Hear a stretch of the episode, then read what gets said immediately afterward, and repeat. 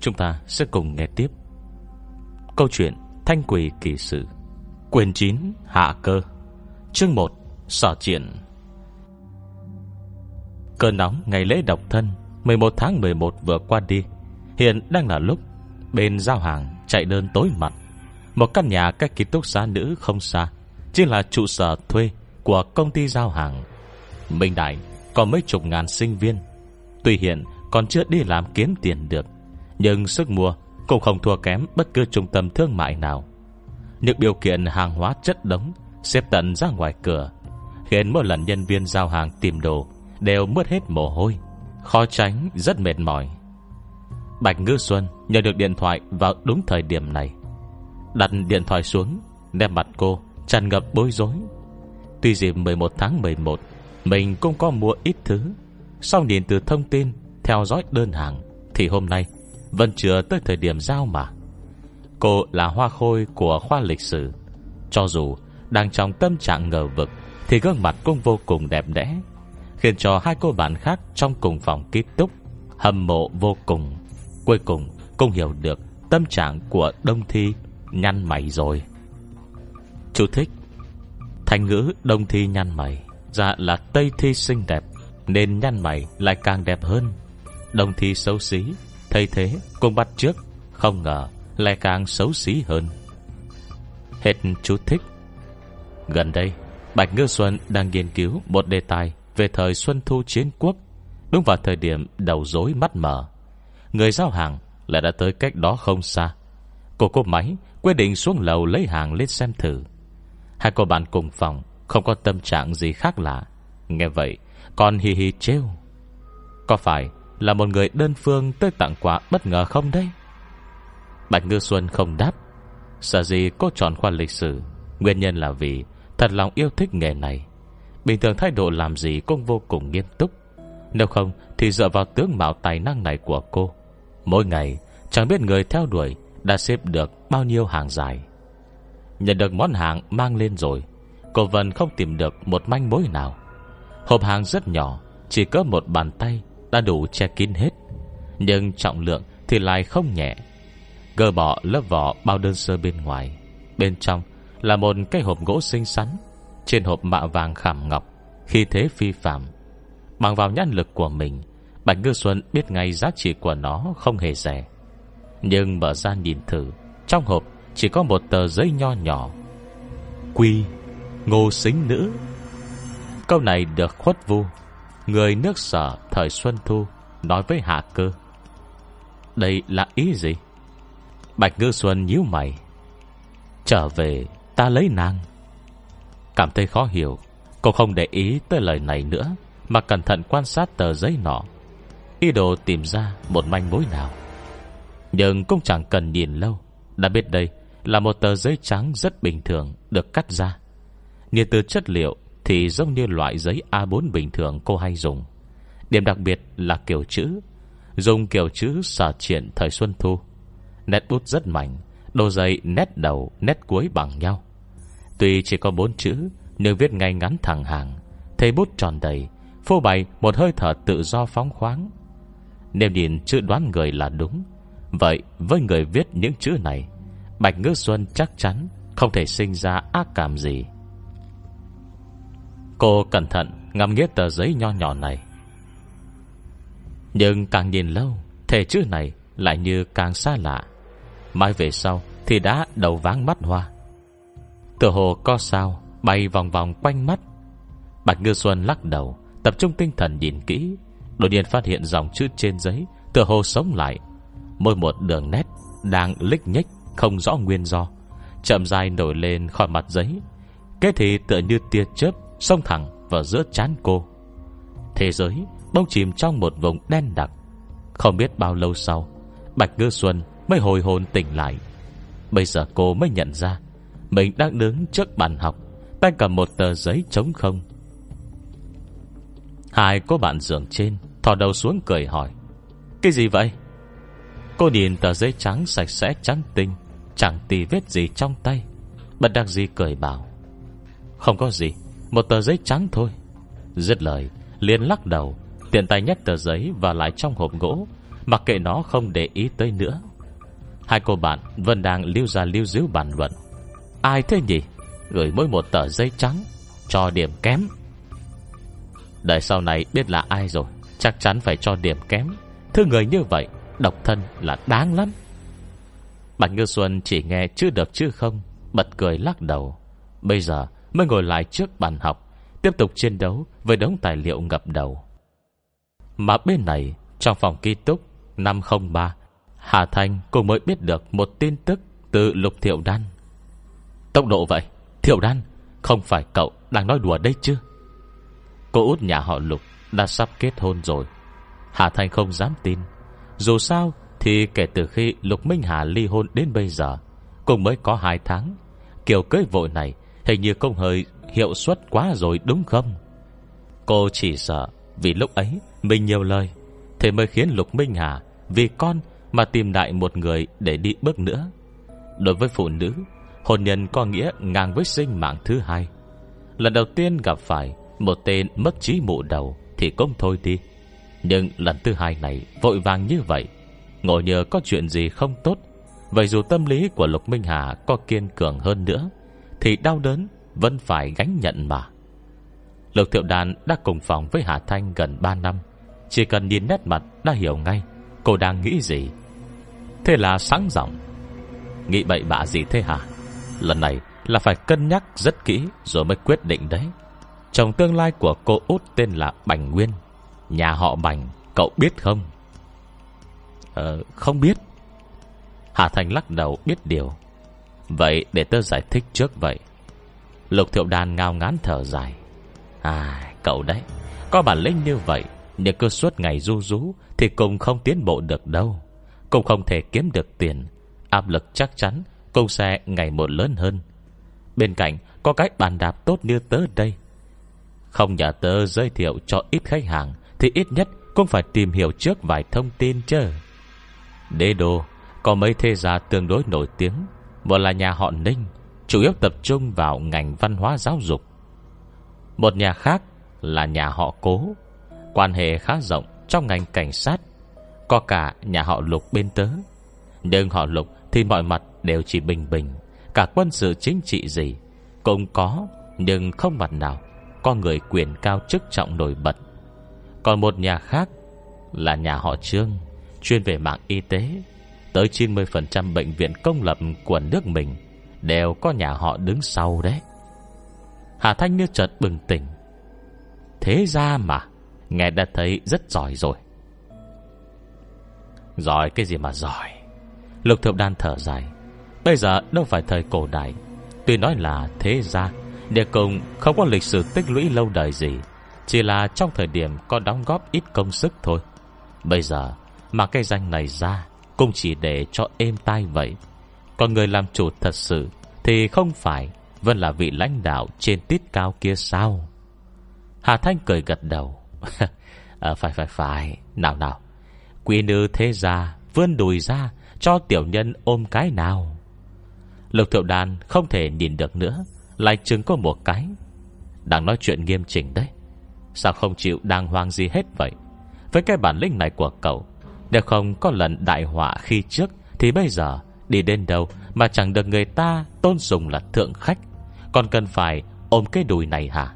Là tớ ôm đùi cậu mới đúng đấy. Hai người cười đùa một hồi, Hà Thanh mới nhớ ra, lại hỏi: Vậy họ Bạch kia đối xử với cô út thế nào? Hai người đó có tình cảm thật à? Nói đến việc này, Lục Thiểu Đan liền tự tin hơn hẳn. Tác phong của nhà họ Bành luôn rất chính trực. Nhà họ cái khác không có, nhưng lại có cái phong thái văn nhân do bảo thủ cố chấp. Ví dụ như mấy giáo sư trong trường mình vậy, mấy người họ Bành đều là người nhà họ mà ra cả. Lịch sử, nhân văn, động thực vật, nhân tài trên đủ các ngành nghề đều có mặt họ Bành. Cái gọi là đạo lý khắp thiên hạ. Trên phương diện nào đó thì nhà họ còn làm tốt hơn cả nhà họ Ninh nữa. Cô út cũng chỉ tình cờ gặp mặt người ta, cảm thấy người này tuy bảo thủ nhưng nhân phẩm đoan chính, thái độ còn rất tốt. Nếu nói hoàn toàn không phải vì nghĩ cho đứa con thì là việc không thể. Bây giờ cô ôn chỉ mong mình như mẫu thân của hoàng đế, ngủ mơ một giấc là đã mang thai ấy chứ. Nhưng có thể gặp được chồng tương lai của cô thì cũng coi như là ý trời. Cả hai đều rất ăn ý, song trùng cũng hòa thuận. Tại vì cân nhắc đến việc cả hai đều đã đứng tuổi, nhưng hai nhà liền quyết định nhanh chóng giải quyết luôn việc này. Đợi xác định được ngày cưới rồi, tớ sẽ dẫn cậu đi luôn. Bây giờ ấy à, cậu đã là đại ân nhân của nhà họ Lục rồi đấy. Hết chương một. Chương hai. Nữ thần. Ngày cưới của Lục Minh Hà chẳng mấy đã quyết định. Ngay vào ngày mười tám tháng này, Hà Thanh bấm ngón tay tính toán. Thế thì còn bao nhiêu ngày nữa đâu. Bây giờ đã là ngày mười ba rồi. Cô gái đầu không biết nên tặng quà gì thì ổn. Dù sao đi nữa, tuy giờ cô cũng được coi là có vài đồng tiền lẻ, song dưới tay vẫn còn một đống động vật chó mèo hoang đang gào khóc đòi ăn. Mỗi ngày phải mua một đống đồ ăn vật nuôi, trừ ra cũng chẳng còn dư bao nhiêu nữa. Hơn nữa, gia đình như nhà họ Lục thì chắc cũng không để ý mấy đồng tiền bé tí này đâu. Huống hồ quan hệ của cô với cô út nhà họ Lục cũng chưa tới mức thân mật như thế. Nếu không phải Lục Thiểu Đan một dân cả mình tới tham dự hôn lễ, cô còn không định bụng tặng quà. Hết cách, Hà Thanh chỉ đành trưng cầu ý kiến của Vũ Đan Đan. Vũ Đan Đan đang vùi đầu lo làm luận văn cho kịp deadline.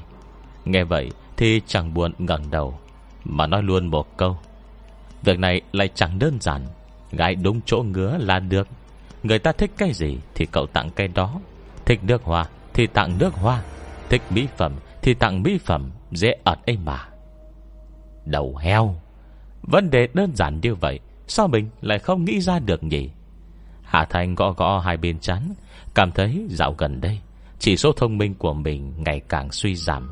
Thật không biết là có phải do hai hồn phách trong thân thể kia tới tới lui lui làm ảnh hưởng tới trung bình không nữa. Lòng vệ nhất, vỏ này tôi không đổ. Gái đúng chỗ ngứa đúng là không gì đơn giản hơn. Đối với Lục Minh Hà bây giờ, không có gì quan trọng hơn đứa con của cô ấy. Hà Thanh trở lại phòng ký túc, cẩn thận tắm rửa sạch sẽ, sau đó tinh tâm ngưng thần, ngòi bút vung lên, loáng cái đã vẽ xong hai lá bùa. Bùa vợ chồng hòa hợp vừa có thể khiến hai vợ chồng đồng tâm đồng lòng, hôn nhân mỹ mãn, đồng thời có luồng khí nối kết giữa hai lá bùa hòa hợp cũng có thể giúp cơ thể hai người đạt tới trạng thái tốt nhất, giúp được nhanh chóng mang bầu, tạo kết tinh tình yêu nhất. Cái này chỉ sợ chính là thứ cô út nhà họ Lục muốn có nhất lúc này. Dù sao tuổi cô ấy cũng đã khá lớn, lại từng trải mấy lần sinh non. Lục Trường khi rời khỏi nhà họ Tưởng, Hà Thanh đã đưa cho cô một lá bùa giúp cường thân kiện thể để cô ấy tự chăm sóc. Nhưng không ngờ mới đó Lục Minh Hà đã kết hôn. Hiện giờ chỉ mới qua hai tháng, chắc chắn cơ thể không thể tốt bằng thời kỳ đỉnh cao. Có hai lá bùa này, Lục Minh Hà không cần lo chuyện không mang thai được hoặc cơ thể không giữ được thai nữa. Vấn đề quả cáp nhức đầu nhất đã giải quyết xong. Hà Thanh nhìn thời gian thấy còn sớm thì liền thu dọn định bụng lên thư viện. Chỉ vừa leo lên bậc thang cao cao thì đột nhiên có một cô gái đang hớt hờ hớt hải đi ra. Hà Thanh chưa thấy rõ mặt cô gái, nhưng cảm giác người này sắp đụng vào mình nên vội vàng tránh người sang một bên, còn thuận tay làm chuyện tốt, kéo tay giữ người ta lại, tránh đối phương bị ngã xuống bị thương. Cô chạm vào cổ tay cô gái, trong giây lát hai người tiếp xúc, linh lực toàn thân Hà Thanh hỗn loạn, ngay cả đuôi ngựa dài dài cũng cong tớn cả lên. Bây giờ cô mới kịp hồi thần, còn chưa kịp ngờ vực thì đã cảm thấy bàn tay trong tay mình mềm mại đến kỳ lạ. Làn da trong tay trơn mượt nõn nà, nên cả khớp xương nổi lên ở cổ tay cũng có vẻ bóng mượt đáng yêu đến thế. Ánh mắt cô lan dần tới bàn tay cô gái, làn da nơi ấy lại càng vừa trắng vừa trơn, nhắn mịn lạ thường. Không cần nhìn mặt, chỉ từ tay thôi, Hà Thanh đã muốn cho một trăm điểm, không sợ đối phương kiêu ngạo gì. Cuối cùng cô biết cái gì gọi là tay như cỏ mềm, cái gì gọi là ngón như hành tước. Nghĩ như thế, kể ra giờ học cổ văn cũng không phải là học không. Thầy cô gái vẫn không ngẩng đầu, Hà Thanh còn quan tâm hỏi thêm một câu: "Không sao chứ?" "À, không sao." Cô gái ngẩng đầu, giọng nói êm mềm nhỏ nhẹ, tựa như gió xuân phẩy qua nhành liễu, mềm mại như ru. Chỉ hai chữ ấy thôi đã khiến Hà Thanh cảm thấy cả trái tim và tinh thần rung động. Lại nhìn lên mặt cô gái, lập tức hiểu câu thơ trong tiết phê bình văn học hôm qua có nghĩa làm sao: "Mị nhãn hàm tu hợp, đan thần trục tiếu khai, phong quyển bồ đào đái, nhật chiếu thạch lưu quần." Ba má ơi, hôm nay được gặp tuyệt thế đại mỹ nữ bằng xương bằng thịt rồi. Thiểu Đan, tha thứ cho con bạn này không ủng hộ cậu. Thật sự là người ta đẹp, đẹp quá xá mà. Có vị con gái quá xá đi. Hà Thanh vẫn lưu luyến, không nỡ buông tay mỹ nhân, nhìn theo bóng mỹ nữ đi xa, do dự mấy hồi rồi mới tinh tâm ngồi xuống thư viện. Mông vừa chạm vào ghế, cô đã lén véo mình một cái mạnh. Mày là thằng Thằng Thằng nha. Bị con gái làm cho mê mẩn ra thế này, đúng là không ai như thế. Nhưng tâm trạng vừa mới bình tĩnh lại thì đã nhìn thấy đối diện có một cậu trai hiện đang nhìn mình bằng nét mặt oán trách. Hà Thanh xấu hổ, cẩn thận hồi tưởng lại, nhớ hình như vừa rồi mình không nói ra thành tiếng mà. Cô nhìn cậu trai, cậu trai nhìn cô, tội nghiệp bảo: "Chỗ cậu ngồi là vị trí của nữ thần." Hà Thanh mừng rơn, nháy mắt, vượt hết mơ lý trí vừa rồi ra ngoài chín tầng mây, vội vàng hỏi: "Cậu nói là cô gái vừa đi ra kia?" "Ai chà, hạnh phúc quá đi mất. Tên cô ấy là gì vậy? Sinh viên khoa nào?" Cậu trai trông nét mặt si mê của cô thì bất giác dịch người đi, lông bóng đáp lại một câu: "Đó là Bạch Ngữ Xuân, khoa lịch sử." Dứt lời liền nhanh nhẹn thu dọn đồ đạc rời đi. Trở lại phòng ký túc, Lục Thiểu Đan đang sấy tóc. Hà Thanh ôm eo cô ấy: "Mỹ nhân, là trẫm có lỗi với nàng." Lục Thiểu Đan đẩy phát cô ra, chẳng thèm nhìn lấy một cái. "Lại nổi điên gì thế?" Nét mặt Hà Thanh rõ vẻ cuồng si. "Hôm nay trẫm đã được coi như thầy mỹ nhân chân chính rồi. So với nàng ấy, Thiểu Đan nàng tuy đẹp thì có đẹp, nhưng lại như một nữ hán tử vậy, không có sự dịu dàng đáng yêu của nữ nhân." Lục Thiểu Đan: "Ai tới mang con nhỏ này đi uống thuốc dùm với." Cô ấy lạnh lùng nhìn lại Hà Thanh: "Uốn lời cho thẳng rồi nói tiếng người." Hà Thanh bịt tai không nghe. Lúc này lại tiếp tục cảm thán một tràng với Lục Thiểu Đan: "Nào biết hôm nay ta đã trông thấy một người đẹp không? Đẹp lắm đây, đẹp quá đi mất. Ta mới sờ vào tay nàng ấy." Nói rồi Hà Thanh còn cầm tay Lục Thiểu Đan vuốt ve mấy cái, sau đó mặt lại thoáng chốc sụ xuống buồn so, ảm đạm trở lại. Mặt Lục Thiểu Đan đã đen như đít nổi, thế là có ý gì? Tay cô cũng được chú tâm chăm sóc đây nha, biết không hả? Cô nhìn Hà Thanh, ánh mắt càng lúc càng không tốt. Ôi, bàn tay ấy đúng là mịn màng hết sức. Biết cái gì gọi là da như mỡ đông không? Chính là như thế đây. Biết cái gì gọi là ngón tay mảnh rẻ thon dài không? Cũng chính là như thế đây. Nàng chỉ nói có chữ, nhưng trời ơi, lúc ấy ta cảm thấy như chân mình mềm nhũn ra vậy. Đúng lúc Vũ Đan Đan đẩy cửa bước vào: "Cậu thấy ai mà chân mềm cơ? Nhọc chó con nhà cậu hả?" Hà Thành liếc cô nàng một cái: "Đừng có mang loại người phàm đấy ra so sánh với nữ thần chơ." Cô đối diện hai người, gò má ửng đỏ, nét mặt si mê: "Thật đấy, tớ không nói dối thật mà. Người ta nhìn tớ một cái, ánh mắt đó, cậu biết nó long lanh cỡ nào không? Ánh mắt như có lưỡi câu vậy, tức khắc câu tim tớ đi mất. Cái tiếng thì hệt như trong tiểu thuyết đã miêu tả, tiếng như lồng vũ cọ nhẹ vào tim, cảm giác hệt thế đây. Tớ phải mềm hết cả nửa người." Vũ Đan Đan và Lục Thiểu Đan đưa mắt nhìn nhau, đồng loạt khinh bỉ. Bệnh thần kinh. Hết chương hai. Chương ba. Thiểu. Thiểu dùng mạo em xinh đẹp, trời sinh quyến rũ, anh lại không thể độc hưởng. A Huynh thật sự không nỡ gả em cho Hạ Ngự Thúc. Một người đàn ông trẻ tuổi mặc đồ có tay áo rộng màu đỏ nhạt, quỳ xuống bên giường, say mê nâng niu dải tóc dài đen như mực trong tay. Anh văn tần ngần di chuyển trên bàn chân đang cong lên, có đường cong mượt mà và trắng nhẵn, đến cả đầu móng cũng lộ ra màu trắng sáng bóng bẩy của thiếu nữ, nét mặt si mê. A Huynh trở nên ưu phiền. Đợi khi Thiệu lập gia đình, hay còn tới ba năm nữa. Huống hồ nếu A Huynh thật sự không muốn Thiệu lập gia đình, vậy có thể nói rõ với cha để lấy em mà. Trên giường có một cô gái đang ngồi nghiêng, bởi vì mặt cũng nghiêng nên không thể trông rõ dung mạo, nhưng chỉ bằng một cổ tay trắng sáng trần trụi lộ ra ngoài đã có thể nhận ra sự không tầm thường của nàng.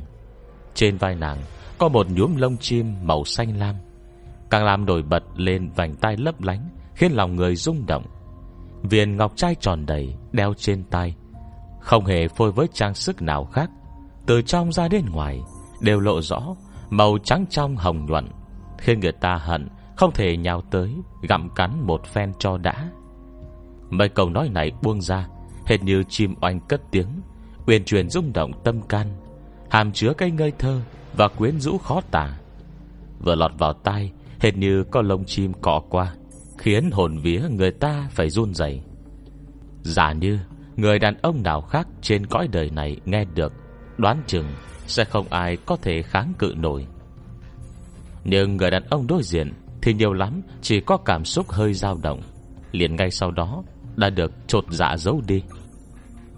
Hắn ngượng ngùng nở nụ cười, không dám nhìn thẳng vào thiếu nữ xinh đẹp tuyệt trần này nữa.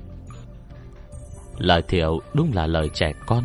Hai ta là anh em, chảy cùng huyết thống, làm sao anh dám nhiều lời trước mặt phụ thân. Ngộ nhờ xảy ra chuyện gì, anh chịu tí khổ đau da thịt cũng không sao, nhưng nếu để liên lụy tới Thiệu, cho dù chỉ làm gãy một sợi tóc thì lòng anh cũng đau như cắt.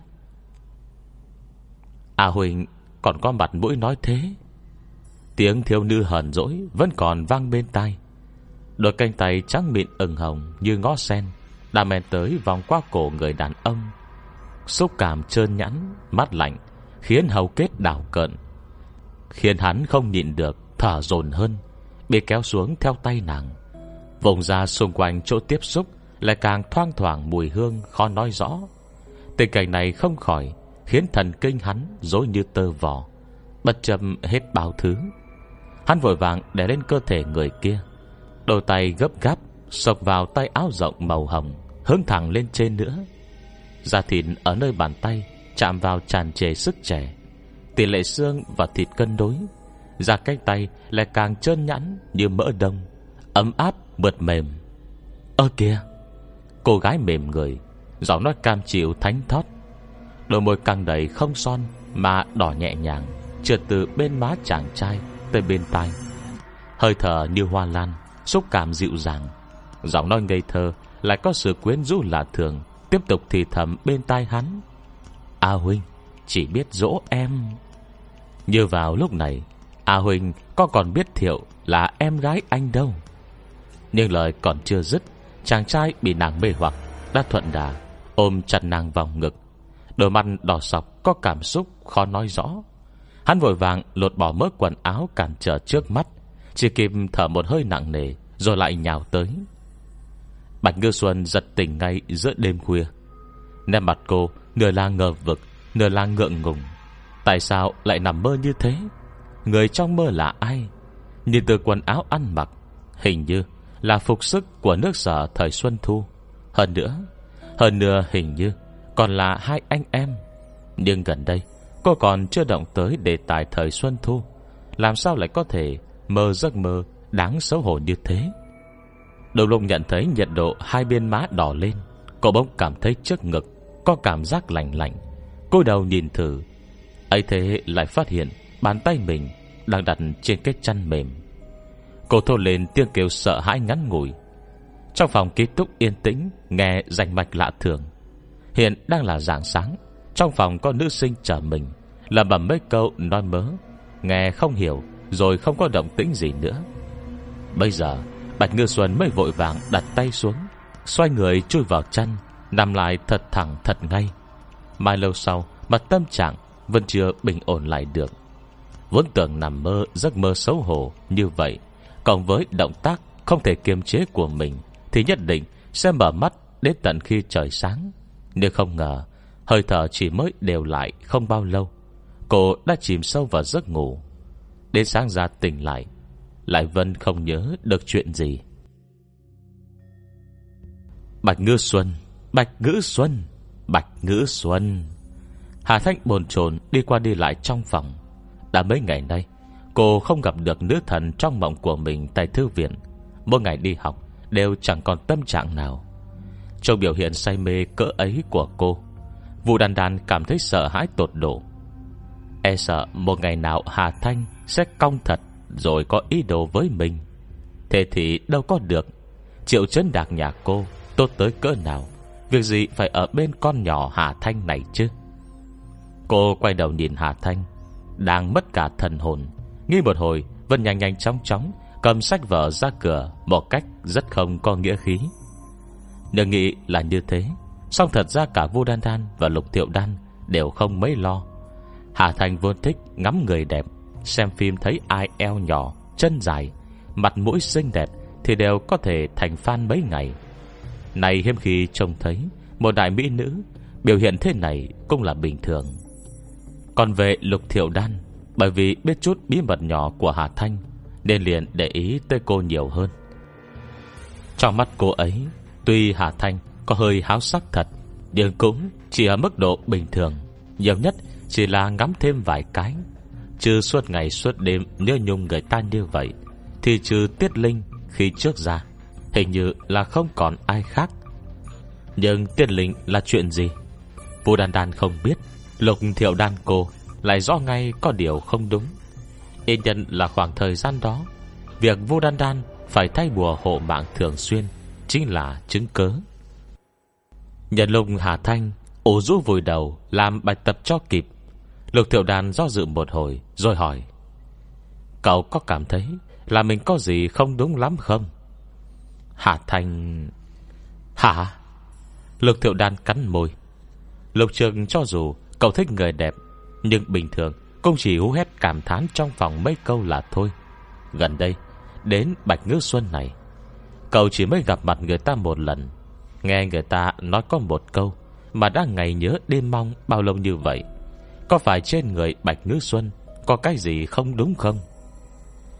Trong biểu hiện trầm tư của Hà Thanh, Lục Thiểu Đan nói tiếp: "Bạch Ngư Xuân khoa lịch sử, tôi nhớ là hồi khai giảng có trông thấy rồi.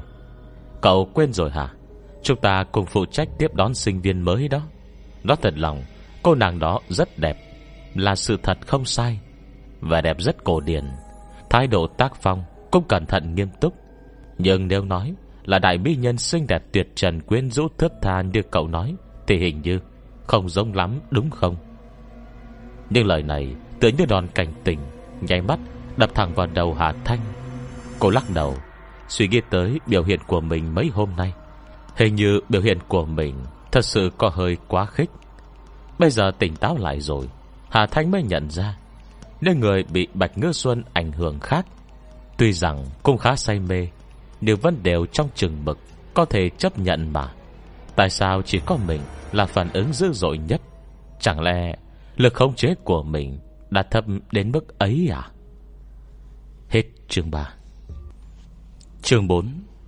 Gặp mạnh càng mạnh. Tiếng chuông buổi sáng vang lên. Bạch Ngư Xuân mơ mơ màng màng bò xuống giường, nửa tỉnh nửa mê bước vào phòng vệ sinh rửa mặt. Từng hành động của cô nhanh nhẹn lại gọn gàng, cùng không cần ăn diện phấn son gì. Vì vậy, sau khi đánh răng rửa mặt xong, chỉ chốc lát đã búi cho mình một búi tóc coi như xong hết. Không thể không nói, mỹ nhân thì có trông thế nào cũng vẫn đẹp. Gương mặt xinh đẹp trời sinh này của cô cho dù là một kiểu tóc đơn giản cũng rực rỡ hơn biết bao người. Cô bạn cùng phòng tệt quệt dép lê, vừa nặn kem đánh răng ra bàn chải, vừa thờ ơ đứng sau lưng cô, nhìn vào chính bản thân trong gương. Cũng cùng chưa trang điểm gì, mình ngủ dậy cảm giác mặt bóng nhẫy dầu, còn Bạch Ngư Xuân thì da rẻ vẫn tươi trẻ sáng láng. À, sáng sớm dậy tâm trạng đã không tốt rồi, dựa vào đâu người đẹp thì chỗ nào cũng đẹp, không thể chừa cho người bình thường một con đường sống hay sao? Cô ai oán nhìn Bạch Ngư Xuân qua gương, miệng đầy bọt, nét mặt như đưa đám. Đột nhiên cơ thể Bạch Ngư Xuân trước mặt mình hình như có biến hóa. Bình thường cô bạn vốn thẳng lưng đoan chính, người không một chỗ cong, bây giờ lại đột nhiên như không xương chống đỡ, eo chân đột nhiên ngả xuống, ngay cả bóng lưng cũng tựa như có đường cong thướt tha, uyển chuyển vô hình. Chỉ thấy Bạch Ngư Xuân soi mình vào gương, ngón út cong nhẹ, nơi lỏng búi tóc tròn chỉnh và đầy đặn kia, nhưng chỉ mới nới nhẹ hai cái mà đã có mấy sợi tóc buông rơi rủ xuống, tăng thêm ít mùi đàn bà khó hiểu. Kế đó cô soi vào tấm gương sáng ngời, ngón giữa nhẹ nhàng gẩy lên, nhẹ nhàng lau đi giọt nước trên mặt. Đôi mắt hất lên, chỉ thấy cô gái trong gương sóng mắt lợn gợn, đong đưa rực rỡ, mang sự linh động khó tả nổi. Bạn cùng phòng yên lặng đứng ngắm phía sau. Sau khi không cẩn thận nuốt cả miệng bọt kem đánh răng thì tay bỗng buông lỏng, bàn chải rơi cách cạch vào bồn rửa. Bây giờ cô mới hồi thần lại, ui cha một tiếng, đoạn nhanh chóng mò bàn chải lên. Đợi khi đứng thẳng người lại, Bạch Ngư Xuân vẫn đang đứng trước gương, tựa như chưa hề có gì xảy ra. Từ trong gương thấy được vẻ mặt kỳ lạ của bạn mình, cô bối rối quay lại hỏi: sao vậy? Sao sáng sớm đã nhìn người ta bằng ánh mắt này rồi, làm giật cả mình. Giọng cô trầm trầm mà đầy quyến rũ, khiến cô bạn cùng phòng nghe được cũng thấy một cảm xúc tê dại khó nói sộc thẳng lên đỉnh đầu. Toàn thân cô bất giác run lên. Ờ không, không có gì, cảm thấy dạo này cậu hơi là lạ đấy. Bạch Ngư Xuân nhẹ nhàng liếc cô một cái, mắt gió quét qua tựa như móc câu mảnh, nháy mắt khiến cô gái kia váng đầu, quên bén lời định nói. Thế nói rõ xem nào, tớ lạ chỗ nào? Nói xong cô lại quay người đi ngay, hoàn toàn không biết bóng lưng dáng người mình uyển chuyển nhường nào. Dù là cách một lớp áo len thì tựa như vẫn có thể cảm nhận được da thịt nở nang trên vai và vòng mông cong mẩy. Cô bạn cùng phòng sặc hai tiếng đằng sau, bây giờ mới cố dằn cảm giác không khỏe trong người, muốn xông lên ôm chặt tay cô. Thu dọn đồ đạc xong, Bạch Ngư Xuân đi ra cửa phòng, chào tạm biệt mấy cô bạn người tỉnh người chưa. Đi trước nhé, bọn cậu đừng tới trễ đấy. Cô đi vội vàng, vì vậy không thấy rằng cả bốn cô bạn cùng phòng đều run lên. Cô gái nằm gần cửa đơ người ngồi bên mép giường, hồi lâu sau mới hồi thần nổi, thản nhiên phủi xẹp mơ lông măng đang dựng đứng trên tay mình, hỏi những người khác: Ngữ Xuân đó, có phải đang yêu rồi không? Sao nói năng nghe lả lơi ngọt ngào dữ vậy nhỉ? Bạn này, mình tới tìm Bạch Ngữ Xuân, bạn ấy có ở đây không vậy? Hỏi thăm được phòng ký túc của Bạch Ngữ Xuân, Hà Thanh cố ý chạy tới tìm. Vốn trước nay cô không thích xen vào chuyện người khác nhiều quá, nhưng Bạch Ngư Xuân xinh đẹp như vậy, mỹ nhân thì luôn có thêm mấy đặc quyền mà. Cô gái mở cửa hết sức nhiệt tình: Bạn tìm Ngư Xuân à? Vào đi. Nhưng Hà Thanh nhận ra, tuy lời cô gái nói khá tự nhiên, nhưng nét mặt lại có gì đó rất khó tả. Cô thuận theo ánh mắt cô gái nhìn sang, lập tức hiểu rõ. Chỉ thấy Bạch Ngư Xuân đang mặc đồ ngủ, ngồi bên giường chải tóc, trong khi vẫn đang câu được câu trăng. Giờ đang tháng mười một, Bạch Ngư Xuân mặc cái quần ngủ thật dày, hai chân gập cong, song vẫn lộ ra nửa phần bắp chân. Thật lòng không phải Hà Thanh si mê quá đâm mù quáng, mà là do đường cong bắp chân thật sự hết sức đẹp đẽ mềm mại, mịn màng bóng loáng, thậm chí không thấy một lỗ chân lông. Đầu ngón chân cong cong cũng lộ ra sự sáng bóng ửng hồng đầy khỏe mạnh. Cô lập tức quay đầu đi chỗ khác, sợ mình liếc thêm cái nữa thôi là sẽ không kìm được vươn tay giở trò đáng khinh. Không chỉ bắp chân và chân, đến cả tư thế ngồi nghiêng nghiêng của Bạch Ngư Xuân thì đường cong cũng đẹp đẽ vượt quá mức bình thường. Đầu cô ấy hơi cúi, quả thực ứng với câu nói thủy liên hoa bất thắng lương phong đích kiểu tu. Bàn tay vuốt trên mái tóc dài đen như mực, cách thật xa mà vẫn thấy được vẻ sáng bóng trơn mượt. Cái lược nhựa giá rẻ lần lượt trải từng lần từng lần, khiến Hà Thanh nhìn mà chỉ muốn vươn tay. Mỹ nhân, ta đi mua cho nàng cái lược tốt hơn, đừng làm nhục mái tóc ấy nữa. Cậu là bạn Ngữ Xuân hả? Chưa thấy bao giờ luôn. Cô gái bên cạnh tò mò quan sát Hà Thanh hỏi. Thấy Hà Thanh quen quen, cô ấy đánh giá thêm mấy lượt, bỗng chợt nhớ ra. À, cậu là Hà Thanh, ngành Trung Văn đúng không? Sinh viên xuất sắc luôn mà, như Ngư Xuân nhà bọn này ấy. Khó trách hai người quen nhau. Hai cậu nói chuyện đi nhé, mình còn có việc ra ngoài trước đây. Đã khi trong phòng chỉ còn lại hai người, bây giờ Bạch Ngư Xuân mới ngẩng đầu, thở dài một tiếng khó đè nén. Cô tới làm gì? Giọng nói lạ lướt yêu kiều, còn mang một sức hấp dẫn khó tả. Hai tay Hà Thanh bông nóng lên một cách khó hiểu, lắp bắp nói. Tôi... tôi tới gặp cậu mà. Nói rồi cô mới lập tức phản ứng. Cậu nhận ra tôi? Bạch Ngư Xuân khẽ mỉm cười. Tuy tôi không biết cô, những linh lực trên người cô nồng đậm như vậy, thật ra tôi cũng cảm giác được. Tôi khuyên cô thật lòng, cách tôi xa ra một chút thì hơn. Năng lực này của tôi rất đặc biệt, càng là người linh lực cao thâm thì càng khó kháng cự. Ngộ nhờ cô hoàn toàn si mê tôi, thế thì tệ lắm. Tôi cũng không thích con gái. Hà Thanh lập tức cảnh giác nhìn cô gái trước mặt, dùng linh đồng do thám, lại phát hiện trên người cô ta không có oán khí, cũng không thể là do âm hồn bám vào. Minh đại thịnh hơi khí văn nhân, nhưng hồn ma bình thường sẽ không dám tùy tiện đi vào.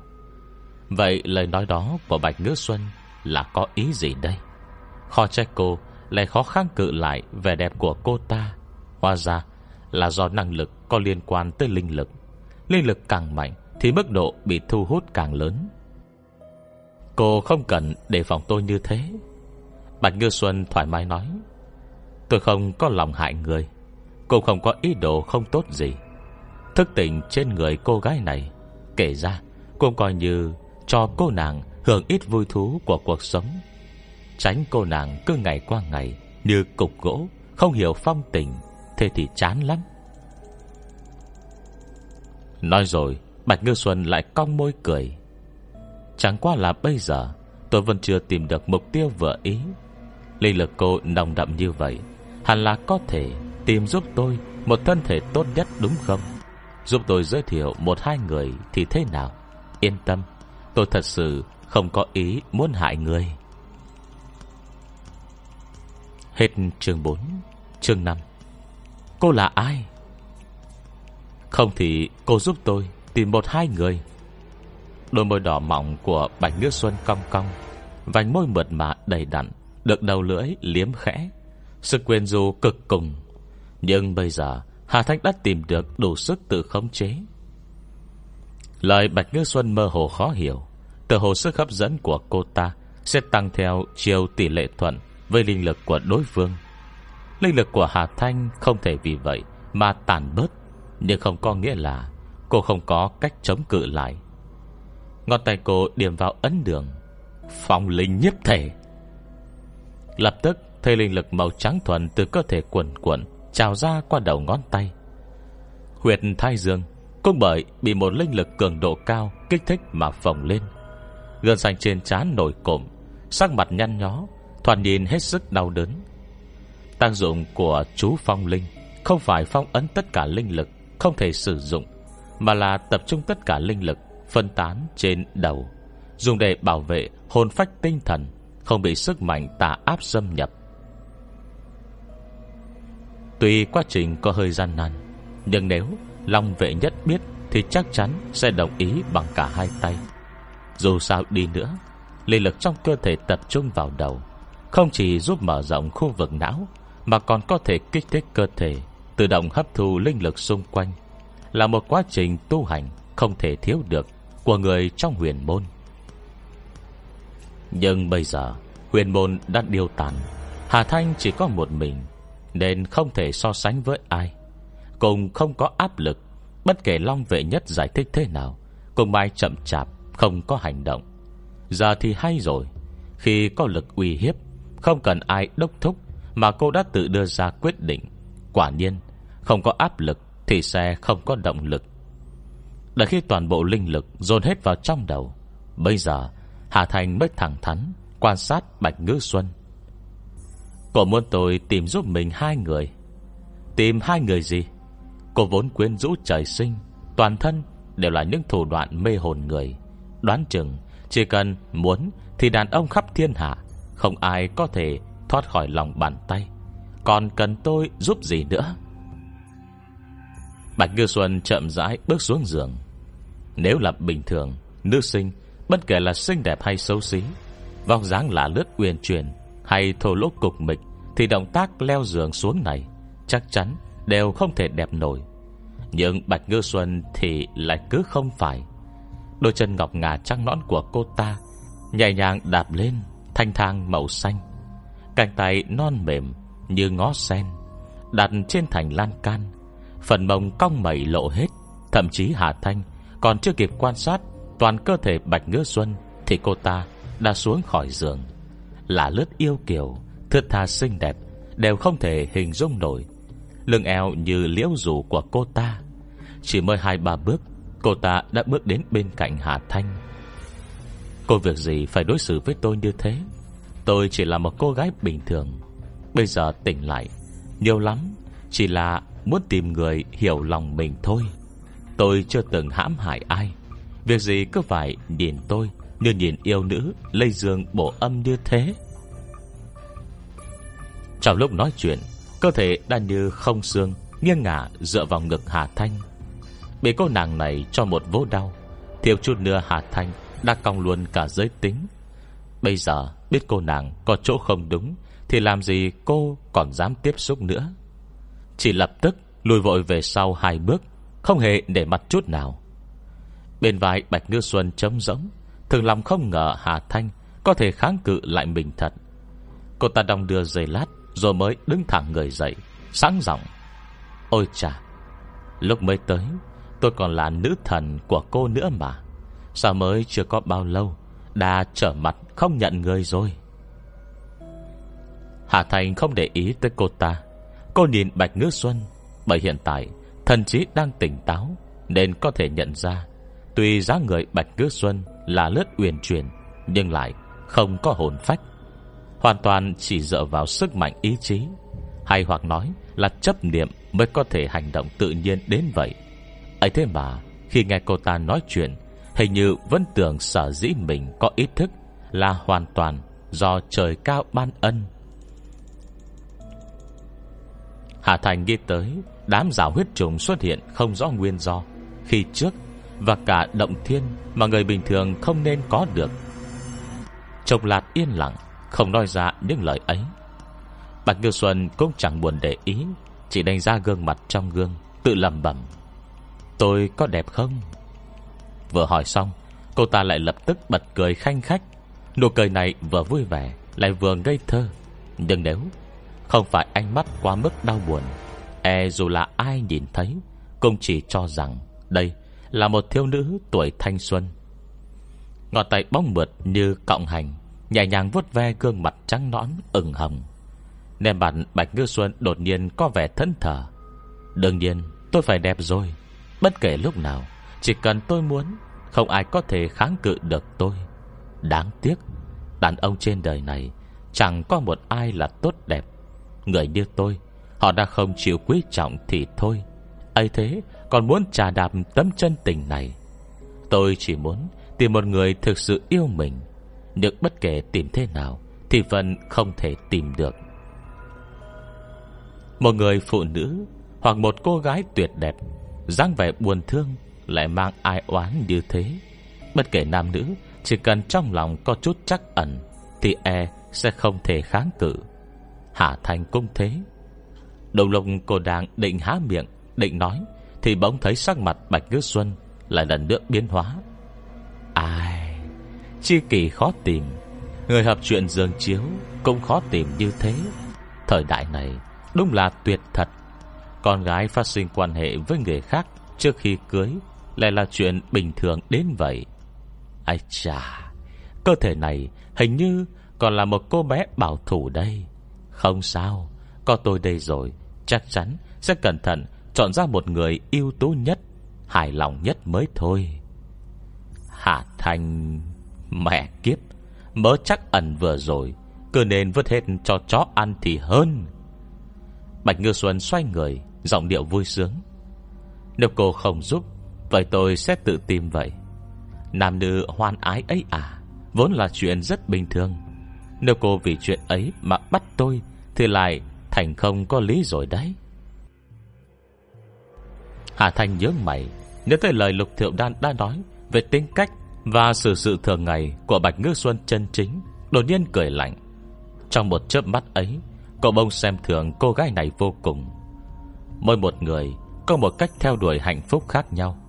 Việc này cô không thể nhúng tay vào quá nhiều, nhưng hết thảy những thứ ấy, tất cả đều phải dựa trên sự tự nguyện. Nhưng bây giờ Bạch Ngư Xuân thật sự kia rõ ràng không hề hay biết chuyện gì. Giả như có một ngày cô ả à này ghét cơ thể hiện tại mà bỏ đi, vậy Bạch Ngư Xuân vốn tính e dè lại cẩn trọng sẽ phải xử lý như thế nào? Cô lạnh giọng mắng. Cô có đường của cô, Bạch Ngư Xuân có đường của Bạch Ngư Xuân. Cô muốn tìm người để lên giường, nhưng Bạch Ngư Xuân thì không muốn thế. Huống hồ nếu tôi muốn trừng trị cô cũng chẳng cần phải có lý do.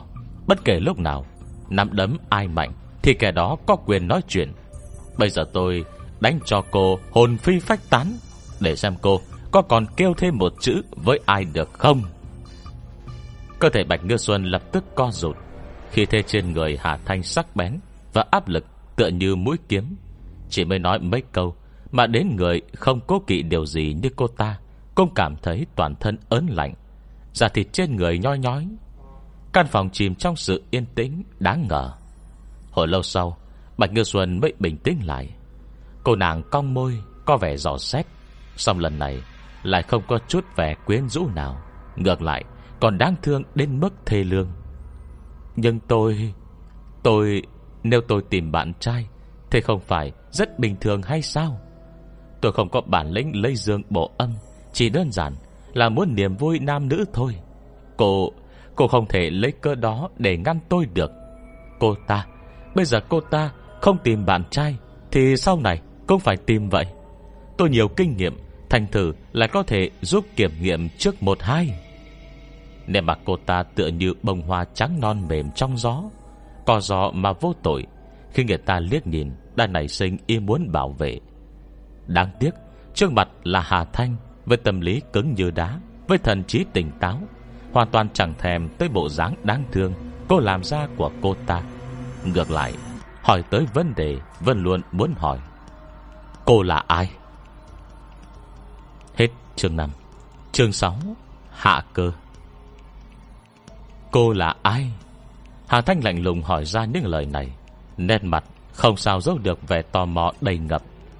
Một cô nàng tư tưởng cởi mở, mỗi cái giơ tay nhấc chân đều đầy sự phong tình quyến rũ đến thế, không thể là người vô danh được. Ít nhiều gì cũng phải để lại một vài thông tin mới đúng. Nhưng Hà Thanh nghĩ tới nghĩ lui, tuy cô học ngành Trung Văn, nhưng dù sao mình nhân trong lịch sử cũng nhiều như vậy, thật sự không thể lôi tên ra so sánh từng người. Nhưng nghe nói vậy, Bạch Ngư Xuân lại bỗng im lặng. Hồi lâu sau, cô ta dừng dưng bật cười. Tôi ấy à, tên tôi là Cơ Thiểu. Nói ra chưa chắc cô đã biết, nếu vậy cứ gọi tôi là Hạ Cơ đi. Hạ Cơ. Hà Thanh đột nhiên hiểu ra, khó trách lại quyến rũ đến thế. Đây chính là yêu phụ, sát tam phu nhất quân nhất tử, vòng nhất quốc lưỡng khanh trong lịch sử kia mà. Nhắc tới Hạ Cơ, ấn tượng đầu tiên của những người biết sử với người đàn bà này chính là dâm đãng. Người này có tới mấy đời chồng, nhiều tình nhân, hình như đi đến đâu cũng truyền lưu những câu chuyện diễm tình ướt át. Nghe nói hồi trẻ khi chưa xuất giá còn từng phát sinh quan hệ với anh mình. Cô nàng dũng mãnh bậc này, bây giờ đến người Bạch Ngư Xuân nhiều ngày thế rồi mà còn chưa bắt đầu hành động. Hà Thanh chớp chớp mắt, trong lòng đầy sự khó hiểu. Nếu là bình thường, một ý thức mà không có hồn lực làm nền tảng như vậy, chẳng mấy chốc sẽ tan biến trong trời đất. Hạ Cơ là người thời nào? Từ thời Xuân Thu lận đấy. Nhưng bây giờ đã bao nhiêu năm trôi qua, nếu nói là do sự thức tỉnh đột nhiên xuất hiện mà cô ta luôn cho rằng chứ không có ai đứng sau, có thế nào Hà Thanh cũng quyết không tin. Nhưng hiển nhiên nghe cô ta chỉ nói ngắn gọn như vậy, đoán chừng cũng không hiểu rõ ràng là đã xảy ra chuyện gì. Cũng như Lâu Ninh khi trước, bất kể Hà Thanh dò xét thông tin trong đầu cô ta thế nào, thì những thông tin ở thời điểm mấu chốt kia luôn tự dưng cắt đứt hoặc biến mất một cách khó hiểu, khiến cho đến tận bây giờ cô vẫn chưa hay biết gì về động cơ cũng như người đứng đằng sau. Vì vậy, nhận ra Bạch Ngữ Xuân, à không, bây giờ phải gọi là Hạ Cơ, sau khi biết suy đoán của mình có chỗ sai lầm, cô vẫn quyết định im lặng không nói gì, chỉ sợ sẽ đánh rắn động cỏ. Chẳng lẽ là bởi vì cô ta chỉ có ý thức không, nhưng lại không có hồn phách đủ sức để duy trì hành động của cơ thể? Hạ Thanh nghĩ vậy, nhất thời cô không dám khẳng định ngay. Nhưng chỉ lát sau, cô lập tức hiểu ra suy đoán của mình là đúng. Nhưng đúng lúc ấy, nét mặt Bạch Ngư Xuân bỗng thoáng thay đổi. Cô ta lắc đầu, còn tay bất giác lau trên trán. Trước này Hà Thanh chưa từng thấy chuyện như vậy, không khỏi tò mò quan sát thật kỹ. Chỉ thấy sự phong tình quyến rũ ở khóe chân mày cô ta từng chút một biến mất. Khi ánh mắt Bạch Ngư Xuân chậm rãi mở ra, cơ thể cô cũng mỗi lúc một đứng thẳng, hơi thở quanh thân trở nên nghiêm túc hơn, không còn chút gì vẻ uyển chuyển như rắn không xương vừa rồi. Cô ngẩng đầu nhìn lên, nhìn thấy Hà Thanh, do là Bạch Ngư Xuân có vẻ kinh ngạc. Cậu là... Sau đó không đợi Hà Thanh trả lời, cô đã lập tức nhớ ra. Cậu là Hà Thanh, ngành Trung Văn, sinh viên được giáo sư Lâm coi trọng nhất đúng không? Mình có nhớ cậu. Hôm đó sinh viên mới vào trường, chúng ta còn hoạt động chung trong một nhóm nữa. Nói xong rồi, bây giờ Bạch Ngư Xuân mới ý thức được điểm chính. Cô nàng nhìn căn phòng kết thúc chỉ còn mỗi hai người, ánh mắt tràn đầy nghi ngờ và khó hiểu. À, cậu tới tìm ai vậy? Hà Thanh đột nhiên không biết nói gì. Nhưng quả nhiên là thế. Tuy Hạ Cơ luôn miệng nói mình đã thức tỉnh, song trên thực tế, có lẽ chính trí nhớ của cô ta cũng có vấn đề. Vốn không hề có cái gọi là thức tỉnh, mà chỉ là một luồng ý thức bị người ta cưỡng chế tụ tập, lại dùng thủ đoạn không muốn cho người biết cưỡng chế nhét vào cơ thể Bạch Ngữ Xuân, lại dùng thủ đoạn không muốn cho người biết cưỡng chế nhét nó vào cơ thể Bạch Ngữ Xuân. Thế nên mới khiến Bạch Ngư Xuân như biến thành một người khác. Hơn nữa là còn hoàn toàn không có ấn tượng gì với người nhập vào cơ thể mình. Trong đầu Hà Thanh nghĩ vậy, ngoài miệng cũng không ngừng. Mình à, nghe nói cậu là danh nhân bên lớp lịch sử, nên cố tình tới hỏi thử xem cậu có biết Hạ Cơ hay không. Tự mình có đi tra tài liệu, nhưng mỗi quyển lại viết một kiểu khác nhau, thật sự không biết nên tin cái nào. Hạ Cơ? Bạch Ngư Xuân trao mày cẩn thận nhớ lại. Ánh mắt Hà Thanh sáng như đuốc, lập tức phát hiện là khi Bạch Ngư Xuân trao mày trầm tư, tay đã vô thức mơn trớn một lọn tóc dài. Đống con tay trắng tinh quấn cuộn lọn tóc, màu trắng của da tay và màu tóc đen xen lẫn vào nhau, hiện ra sức mê hoặc lạ thường. Lòng Hà Thanh trầm xuống. Dù rằng Hạ Cơ không có hồn phách, nhưng luồng chấp niệm cưỡng chế tụ lại này cũng đã vượt qua thời gian cả ngàn năm. Bàn về độ mạnh yếu, e rằng cô không phân cao thấp với hồn phách hoàn chỉnh. Mà bây giờ Rất rõ ràng là Bạch Ngư Xuân cũng đang vô thức bị ảnh hưởng. Bạch Ngư Xuân không hay biết gì về lo lắng trong lòng Hà Thanh. Cô cẩn thận suy nghĩ hồi lâu, mãi không biết Hà Thanh đang nói tới ai.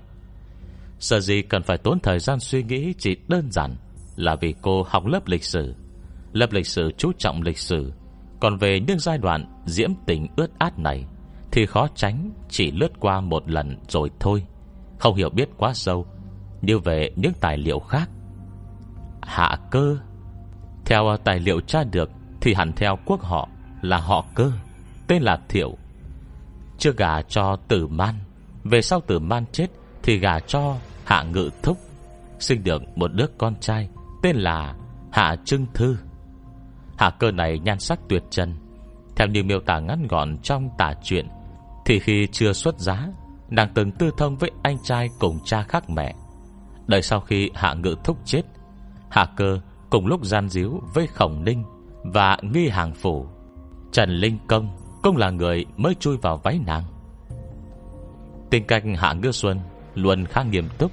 Khi nói đến đây thì cũng không nhịn được tò mò hỏi thêm một câu. Sao vậy? Gần đây bên ngành Trung Văn có bài tập liên quan tới Hạ Cơ à? Vốn Hà Thanh chỉ định thuận miệng hỏi thế thôi, không ngờ nhân tài của lớp lịch sử quả thật không phụ cái danh. Thậm chí đến người không liên quan tới chính sử cũng nhớ được rành mạch rõ ràng đến thế. Giờ nghe Bạch Ngư Xuân hỏi vậy, cô lại khó tránh khỏi hơi ngượng ngùng. Trong lúc vội vàng không thể làm gì khác hơn là đành thuận miệng đôi câu lấy lệ. À không có ai, chỉ là mình rảnh rỗi nên nghiên cứu vậy thôi. Nói vậy tức là Hạ Cơ này thật sự không phải một người phụ nữ tốt. Bạch Ngư Xuân lại nghiêm mặt nói, bọn mình tham khảo lịch sử nhưng không nhất thiết phải tin hoàn toàn vào lịch sử. Cho dù thật sự đúng như ghi chép lại thì thật ra bản thân Hạ Cơ cũng không hề làm chuyện gì là hại trời hại đất. Chỉ là Chỉ là người này quá mức buông thả dục vọng của mình. Nhưng ai cũng có duyên phận của riêng người nấy.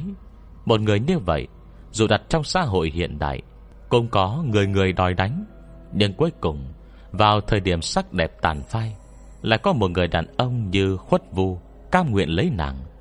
Đúng hay sai thì không thể đánh giá rõ, nhưng ít nhất là trong cuộc đời mình có một người nguyện lòng đối xử với mình chân thành như vậy thì có lẽ cuộc đời đã không còn gì thiếu sót. Nói hết lời cuối cùng, giọng điệu Bạch Ngư Xuân đã thấp thoáng sự trông vắng, ba phần buồn rầu, sáu phần than thở, cuối cùng hình như còn có một phần hâm mộ. Hà Thanh nhạy cảm nhận ra điều này, tức khắc trợn mắt há mồm. Vạn lần không nghĩ tới Bạch Ngư Xuân vẫn luôn bảo thủ nghiêm túc, không thích nói cười, mà trong lòng lại có mơ ước và tưởng tượng lãng mạn như thế về tình yêu. Hình tượng sụp đổ hết cả rồi. Hết chương sáu. Nếu có thể, rất mong nhận được sự donate ủng hộ của các bạn. Thông tin donate có để ở dưới phần miêu tả để có thêm kinh phí duy trì việc đọc. Xin cảm ơn các bạn rất nhiều. Xin chào và hẹn gặp lại.